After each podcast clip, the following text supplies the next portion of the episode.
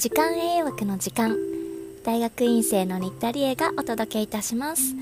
第24回目のテーマも前回に引き続き朝ごはんのお話をしてみたいと思います。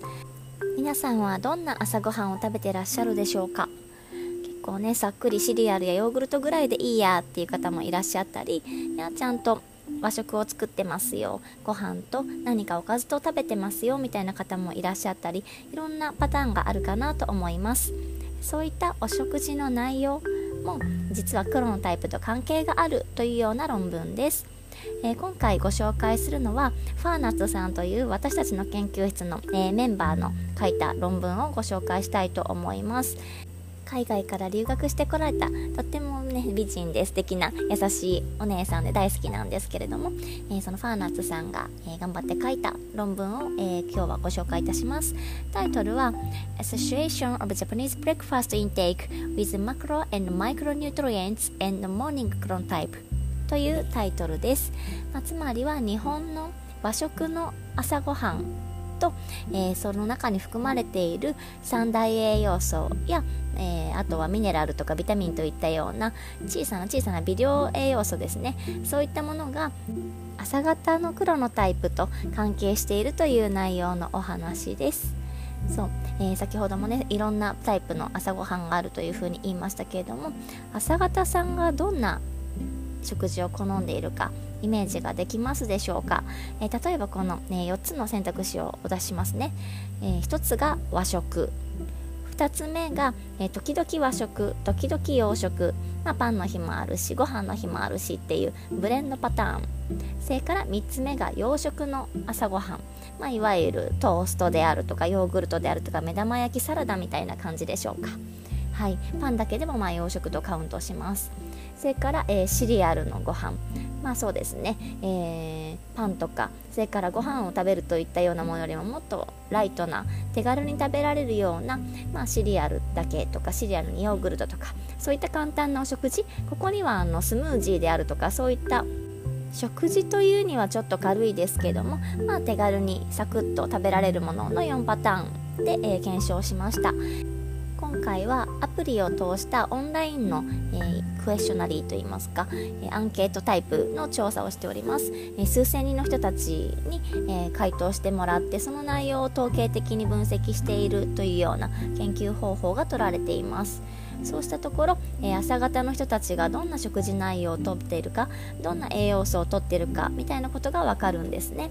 で、えその結果なんですけれども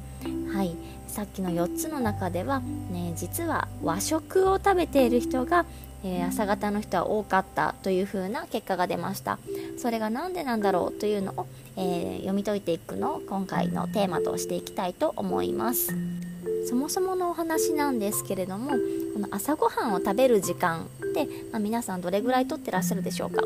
私は結構朝終われるタイプなのでもう5分とか10分とか本当に短く簡単にサクッと食べていっちゃうタイプなんですけれども、まあ、これも、えー、いろんな研究で平均値が出ております。例えば日本人の場合朝ごはん昼ごはん夜ごはんのそれぞれ食べる時間って平均的に何分でしたかというふうな統計を取ったものがあります。その結果は朝ごはんは19分。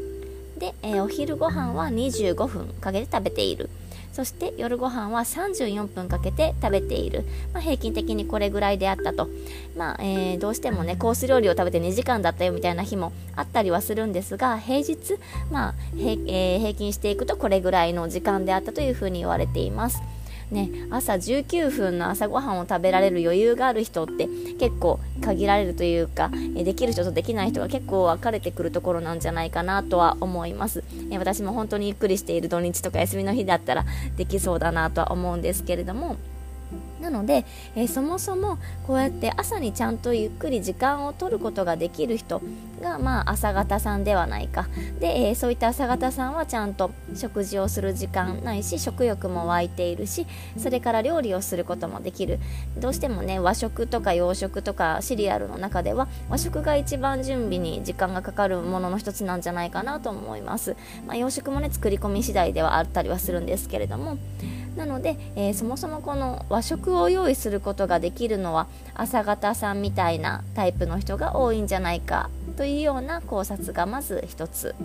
それから食べ物の影響で朝方夜型になっているかもしれないというような解釈もできるのでそちらのお話もしていきます。えー、今回の調査の結果では朝方さんは、えー、より他の黒のタイプの人に比べて朝ごはんでエネルギーつまりカロリーとタンパク質脂質炭水化物みたいなね、えー、マクロニュートリエンツエネルギーになるような大きい分子の栄養素ですね。これらの摂取量が全部多かった。まあそもそも夜型さんとかはスキップ欠食するっていうこともあったりするのでまあそもそも食べている量が多いということがまず言えますと。でその他にもミネラルとかを見ていくとナトリウムカリウムビタミン K の量がシリアル食を食べていた人よりも和食の人が多かったり朝方さんがよく食べていたといったような結果になりました。なので、えこれらの栄養素と和食のまあオーソドックスなメニューを混ぜて考えると、まあ、どうやらねこのビタミン K って納豆であったりだとかによく含まれたりするものなんですけれども、まあえー、そういった発酵食品お豆の納豆であるとかあとお米魚野菜などを様々取ることができたから、えー、こういうふうに和食の接触で多くなったのかもしれないというような考察そして朝方さんはそういったものを好むといったようなことが考えられます。他の研究ではお味噌汁とか野菜とかそういったものをたくさんの種類からちょっとずつ食べる日本式の和食の朝ごはんは食べ過ぎを防ぐのに、えー、ちょうどいいような満腹のシグナル脳のシグナルをちゃんと発してくれて、まあ、食べ過ぎを防いでくれるみたいなことがあったり、まあ、野菜からねいい、えー、ミネラルをたくさん取ったりすることができるのでいいというふうに言われているものはあったりします。で、えー、こういったことが考えられる中でまあじゃあ納豆がいいかもしれないっていうのとあとお魚がいいかもしれない。まあ野菜がいいかもしれないとかねいろんな考え方ができるんですが、えー、今日はちょっとお魚にフォーカスしてみようかなと思います。前回もね DHA とか EPA のお話をしていたのでちょっとその続きです。DHA とかはやっぱり脳とかね網膜の構成する成分だったので神経の機能とか集中力の持続とか精神安定にいいですよっていうのは前回お伝えしました。ちょっとね前回お伝えするのを忘れてしまってたんですけどもさらに他に脂質代謝を整えるっていうような役割もあったりします。なのでねニキビとかお肌の炎症ってまあいろんな理由が考えられたりするんですがその中の一つに脂質代謝異常っていうものがあったりします。なのでちょっとねこの DHA を取ってみるそれらのお肌のトラブルが気になる人はやってみるっていうのと、まあ、もちろん早寝早起きみたいなこともよかったりするのでその辺も合わせてやっていただきたいんですがちょっとこの DHA とか EPA みたいなお魚に含まれる魚油の成分そしてお魚に含まれる良質なタンパク質のこの2つが、まあ、いい結果を生んでくれるんじゃないかなと言われております。えーそれからこの他の研究者さんなんですけどもマック・コーネンさんっていう人たちの研究結果ではどうやら夜型の女性は魚を食べる量や回数が少ないといったような研究もなされています。やっぱりね朝方さんの方がお魚食べるんじゃないかっていうのが他の研究でも言われており、まあえー、今回の和食とかにもつながっていってるんじゃないかなと思います、えー、私が担当させていただいた他の子どもたちを対象としたアンケート調査でもやっぱり、えー、規則正しい食生活をしていたり朝方の、えー、子どもたちは魚を食べる量や回数が多かったかなというふうな結果が出ていたかと思います。じゃあこのお魚に含まれるタンパク質とか、えー、そういったものはどう効くんだろうかというふうに考えられると、えー、このタンパク質を食べることによってマウスの研究なんですけれどもグルカゴンの分泌が起こる。それからその他にもインスリンに似たような働きをする成長因子、まあ、IGF とか言ったりするんですけどもそういったものが生み出されることによって肝臓の体内時計が整っていくということが知られています。なのでこれが朝に取るちゃんと土調ができると体内時計が前倒しになって朝方になりやすいといったようなサポートをしてくれるわけですね。というわけでこのタンパク質がまず効いているっていうのが1つ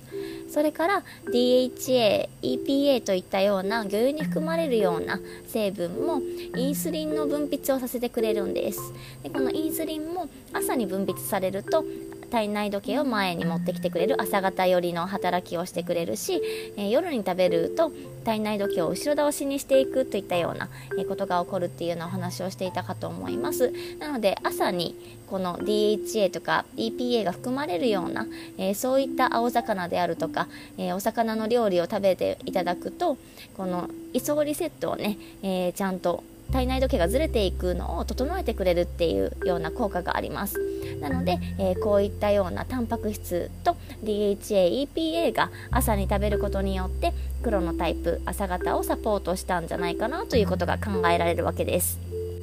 この研究では他にもね、えー、着目している食材があったりしますのでまた明日に続きをお話しできたらなと思っています。今日は朝ごはんと和食その中のお魚がどう効果を表してくれたかというお話でした。なかなかねゆっくり朝ごはんを食べる時間がなくて難しいなって思ってらっしゃる方も、まあ、コンビニなんかでもね時々マグロが入ってるようなおにぎりが売られていたりですとかそれから、えー、私はさつま揚げなんかも結構便利だなと思っています、まあ、スーパーでね買ってくるだけでも美味しいのたくさんあったりしますがああいったお魚結構、えー、鹿児島の方たちもね朝ごはんにさつま揚げ食べるっていう風におっしゃっててあすごくいいなと思ってるんですけどもそういった手軽なものからでもぜひ始めてみていただければと思います。それでは今日はこの辺で。またね